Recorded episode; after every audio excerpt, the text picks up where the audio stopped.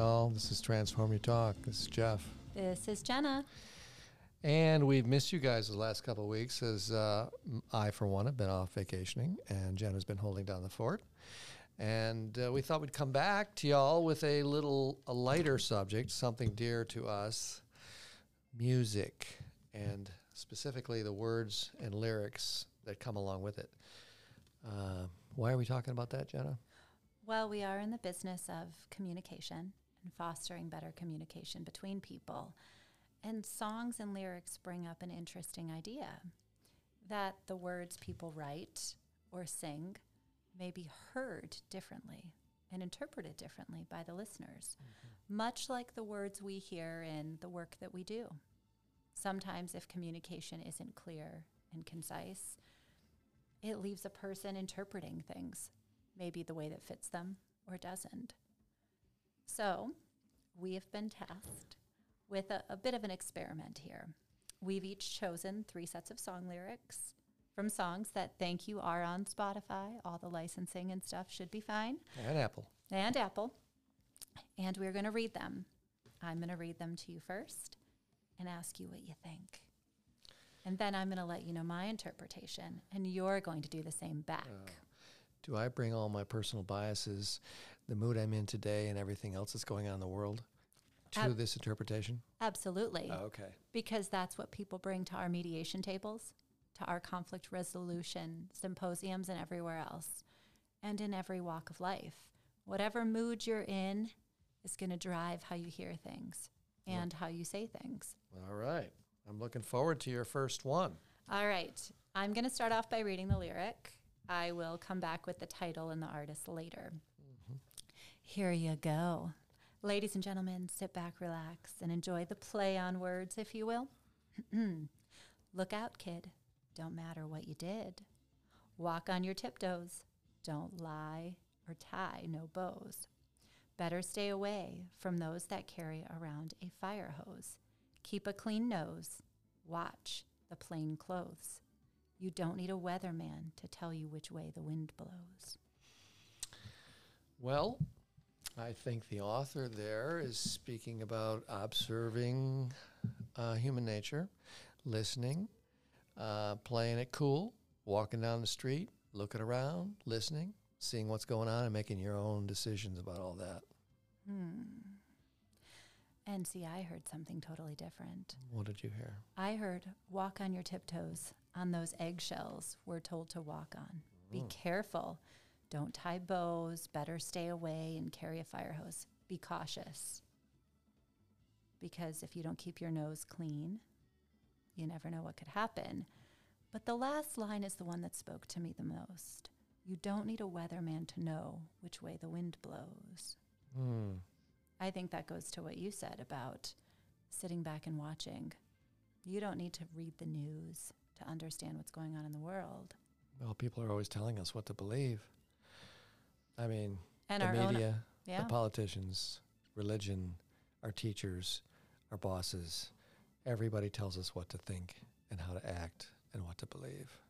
And more to this these couple of lines of what I believe to also be poetry is that we are told, like you said, what to do, what to think, what to wear, what to not wear, and what's right and wrong within those. I think this composer um, wanted us to remember that. Do you know who wrote those words? I can't wait to hear. Ah, none other than my good friend Bob Dylan. Oh, what was the song? The song is Subterranean Homesick Blues. Oh, one of his best. You ever think about a song that you know and you've heard, but you've never really read the lyrics like that. Yeah. And you don't know all of what the author is trying to say. Mm-hmm. He's saying, be careful, make your own decisions. But You're, again, this is totally an exercise in you and I hearing different things. Okay. All right. Clear and concise communication. Clear and concise. All right. You're pretty clear. All right. Ready for the second one? Ready for I'm I'm giving you the second one, right? Oh. Oh yeah. All right, uh-huh. go ahead. Yeah. Let's see. It's my turn. All right, let's see how I do. Okay. Interpreting. Okay. Oh, it's a mystery to me. We have agreed with which we have agreed. And you think you have to want more than you need. Until you have it all, you won't be free. Society, you're a crazy breed. I hope you're not lonely without me. When you want more than you have, you think you need. And when you think more than you want, your thoughts begin to bleed. I think I need to find a bigger place. Because when you have more than you think, you need more space. Ooh, what I hear in that is what I've seen in society around me. The more we want, the more we need. Greed, greed, greed. The greedier you are, the more yachts you need, the more homes you need. What I don't hear in there is that actually you don't need any of that shit. Sorry, didn't mean to swear. Oops. It's that you need to find the happiness and love in your life. But that, to me, is definitely about the societal idea that the richer you get, the wealthier you get, the more and more and more and more, and the need for more you have.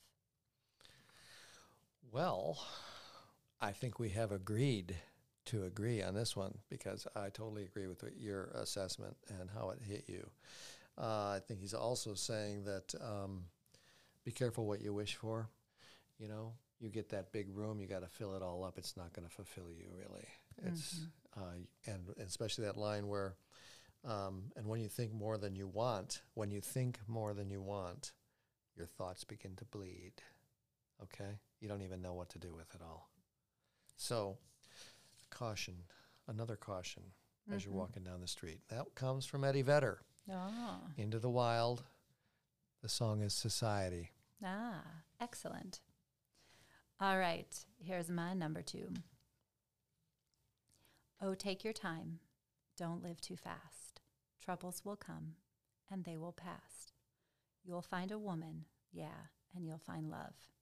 And don't forget, son, there is someone up above. And be a simple kind of man. Oh, be something you love and understand. Baby, be a simple kind of man. Oh, won't you do this for me, son, if you can? Forget your lust for the rich man's gold. All that you need is in your soul. And you can do this, oh baby, if you try. All that I want for you, my son, is to be satisfied. Mm. Yeah, I think uh, the author's saying trust yourself, trust spirit. Something is watching, something's taking care. Keep it simple. Uh, you know, the joy and the sadness and the shame and all that stuff. Uh, it it mounts. So live a simple life, trust in spirit, and you'll be a better man for it. Ooh. Yeah. Again, I, I have that vision of the author walking down the street, you know, and these things happening and just observing and being simple in your pleasures and your wants. I totally took the. I'm, I, I am the mother of a son and a daughter, so I say you can change that whole line about woman or man in this. But for me, this song is about the hope that you can hand off to your child and say, you know, I hope in everything that you do, you find the love and wholeness that you're looking for. And that wholeness will translate into a great life. And you don't need fancy things. Forget your lust for the rich man's gold all you need is in your soul. I think that's so important. And I am trying to instill in my children that all the gold and lust and greed in the world doesn't actually make you a better person. It doesn't feed your soul. So that's what I got out of that song. So you connected with the parental message. I did. Keep it simple. And that song, It's, uh, the title is Simple Man. Um, Lynyrd Skynyrd did, uh, Mm. did it. But the version I really am attracted to recently is Shinedown's version of it, which we've played on this show. oh, okay. All right. I love that. You ready for your number two? I am. Okay. This is a funny one. Ooh, funny. All right. I'm tempted to sing it, but that would destroy our purpose here. Mhm. Have you seen the little piggies crawling in the dirt? And for all those little piggies, life is getting worse. Always having dirt to play around in. Have you seen the bigger piggies in their starched white shirts? You will find the bigger piggies stirring up the dirt, and they always have clean shirts to play around in. And in their styles, with all their backing, they don't care what goes on around. And in their eyes, there's something lacking. What they need is a damn good whacking. this song makes me laugh.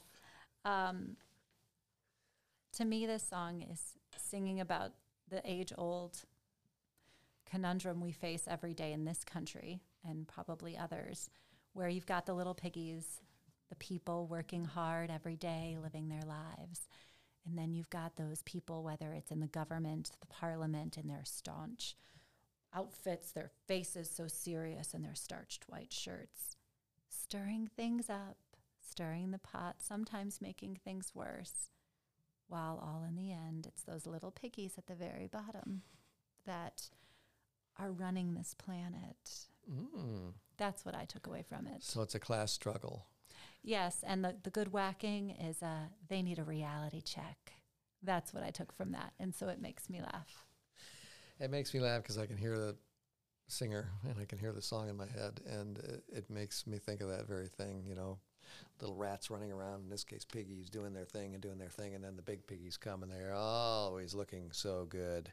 They never get in the dirt. They never play in the down and dirty. They have other people do it, and so um, there's something lacking in that. Uh, the line says they don't care what what's around them, really, what goes around, and so what they need a good whacking. Uh-huh. So, like a slap or a kick in the butt or a rea- reality test, as you say. Yeah, yeah, yeah. I agree with you on that one. So that's what we both heard very different things. Again, Yeah, not very different, but a little different. little different. Yeah. Very different, as in um, our interpretations are what they are. And lots of people could interpret that in a lot of different ways. Well, that kind of connects with my Marxist views of things, you Yes. know, the little guy and the big guy and the economic disparities and all that stuff. Question Who sang that one? Or wrote that one and sang it? Well, George Harrison wrote that one and sang it when he was a Beatle. Ah, Ah. interesting. Have you seen the little piggies? All right. Are you ready for a third? Okay. All right, here you go. I'm going to read it slowly because the person that wrote this song read it very, very fast. Here we go. Why are expectations so high? Is it the bar I set? My arms I stretch, but I can't reach. A far cry from it. Or is it my grasp?